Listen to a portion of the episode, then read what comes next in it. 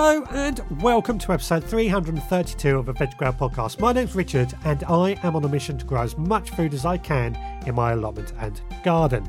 Now, coming up a little later on, I shall be answering a couple of questions that came in on Sunday night's live show.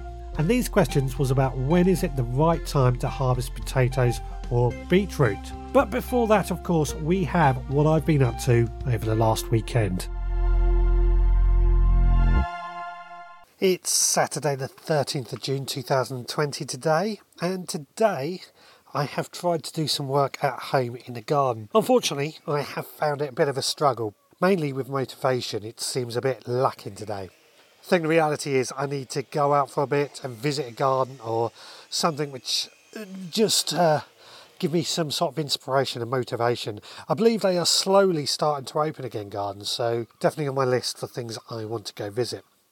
Anyway, with a lack of motivation, what I have done today is I have finally completed building the wooden store slash water butt stand that I started building the other day. It's now in position and I have filled it up with wood from the trees that we have been cutting down over the last few weeks. That in turn has tidied up my lawn, which, because I had all these trees lying around and needed somewhere for them to sit, it's been piled up with these tree branches. Anyway, now that's all in place, all I've got to do is place some water butts on top and fill them up with water, which I won't do until it starts raining because I want the weight on there to hold it in place. Anyway, that's what I've been up to today. Just a little update, I'm afraid. Well, it's Sunday, the 14th of June 2020, and today I've been at home pretty much all day again. First thing this morning, or as soon as B&Q opened, I did pop out to go and get some more compost. Now, I was actually going to B&Q for a couple of other bits as well, but while I was there, I needed compost. And that was so, as soon as I got home, I could plant out more of my plants in pots, particularly many more of my squash plants, which means I've pretty much now got every single squash plant planted out. Something I've been trying to work out, however, while doing this, is just how much compost I have bought this year. Obviously, my preferred way would be to make compost, which I do anyway, but I tend to use that all on my beds, and that gets used up pretty quickly. In the past, I have used disc compost in pots too, and that was pretty successful. The only drawback was the chickens like to forage in it.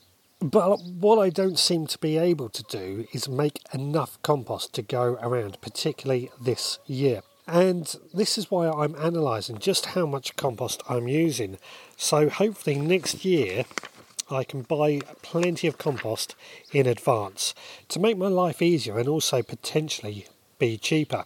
Now, according to my sums, I reckon I need about a thousand litres, which, given that most compost bags come in about 50 litres, I would need about 20 bags.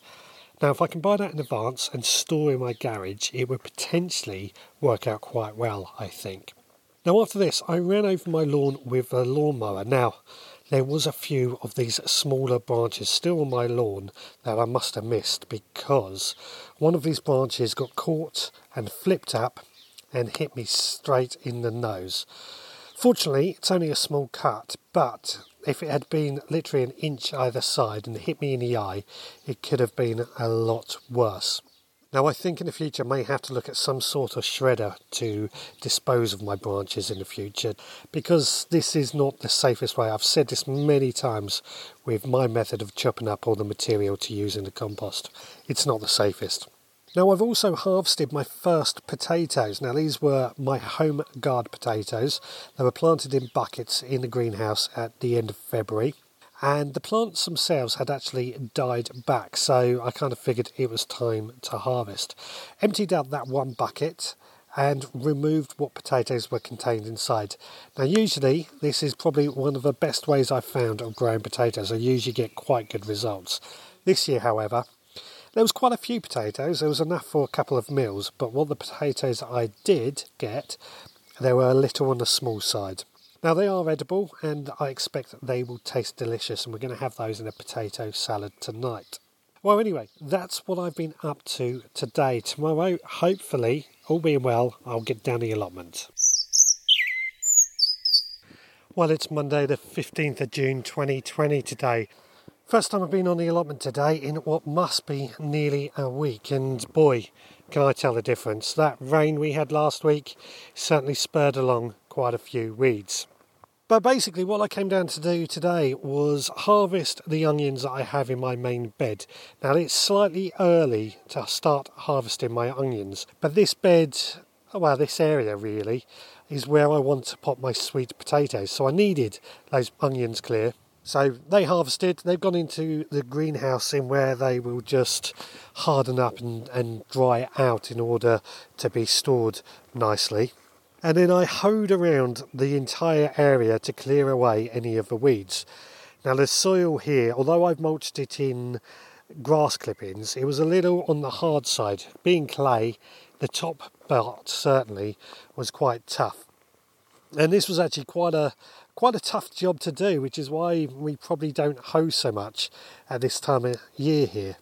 Now I did want to get my sweet potatoes in at this point.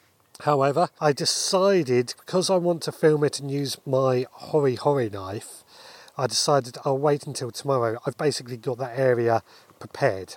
And after that, I basically continued on doing more weeding. The strawberry bed have crept in with weeds again. The leeks has crept in with weeds again. So I've just basically concentrated on clearing those. So overall, quite a productive morning. Certainly, it's getting rather hot now, and I'm getting hungry. So I think it's time to head on home for lunch. However, before I head off home, I will be giving everywhere a bit of a watering. Although it's dry on top, what I am noticing is when I go about an inch or so down, it is still moist, particularly where I've used a grass mulch. So, from that reason, I highly recommend using mulches as I keep saying. Anyway, that's it for today, and I guess this will be the end of this period of diary section. So, I'm going to head on back into the podding shed. Now, I mentioned during that diary section this weekend that I have been lacking a bit of motivation. Not wanting to sound negative at all, but I do believe we all have moments like this, and it's important to acknowledge it when it does happen. That being said, I do feel desperate that I need to go out and visit a garden and find some inspiration. Anyway, during the live show that I host on Sunday evening at 6 pm, I received some questions that I thought I would answer today, and these questions were both around when is it the right time to harvest beetroot and potatoes. I'll tackle beetroot first because that's quite a simple one to answer. Like most vegetables, it's best to harvest when they're young and taste better. Especially with beetroot, if it gets too big, it can become very woody and inedible. So I really like to harvest my beetroot when the root is roughly between the size of a golf ball to a tennis ball. I think that's probably the best way to describe it.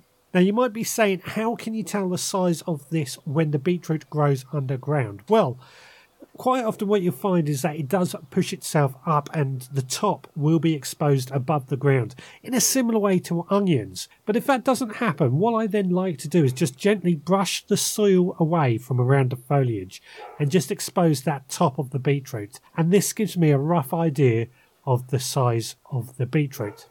It's as easy as that, really. Now, potatoes can be just as easy, if not easier, to tell when it's time to harvest but it does depend on the type of potato, of course. Some varieties can be quicker than others, but for simplicity, I'll break them down into the three categories first earlies, second earlies, and main crop. First earlies are usually ready in June and July time, but what I like to do is see the flowers on the plants before I start to harvest. Then I will just stick my hand in the ground and try and feel around for some potatoes and try and find some about the size of a chicken egg. Sometimes they might be a bit smaller than that, and I will just leave those where they are. Now, once I've got all the potatoes that I want for that particular harvest, because I haven't removed the foliage or the other potatoes, those smaller potatoes that I've left in there and are still attached to that plant will grow bigger because the plant is still alive. And therefore, it will continue to grow. Second early potatoes I like to harvest after the plants have flowered, usually around July to August time. And in very much a similar way to the first earlies, I would just try and use the potatoes at the right size by feeling under the soil and going from there. Eventually, those plants will die back anyway, and that's when it's time to harvest any potatoes still left in the soil. They're not going to grow any bigger at that point. Main crop potatoes are probably the easiest to tell when it's time to harvest. Usually, August to October, the foliage will die back, turn yellow, and that is a good sign that the potatoes are ready. And at that point, they're not going to grow anymore. So once the foliage has completely died back, I will leave the potatoes in the soil for another couple of weeks. And this just lets the potatoes' skin harden up a little, which means they will store better. Now, after this two weeks, I will then dig up all the potatoes, pop them into storage, and it is as easy as that. Well, I hope that's been of some use to you, but what do you use to tell you when it's time to harvest your potatoes or beetroot? Get in touch to let me know. Now, you can email me, richard at theveggrowerpodcast.co.uk. Visit the website at theveggrowerpodcast.co.uk and leave a comment, or you can find me on social media. Thank you so much for listening today. Please take care, and I'll speak to you again next time.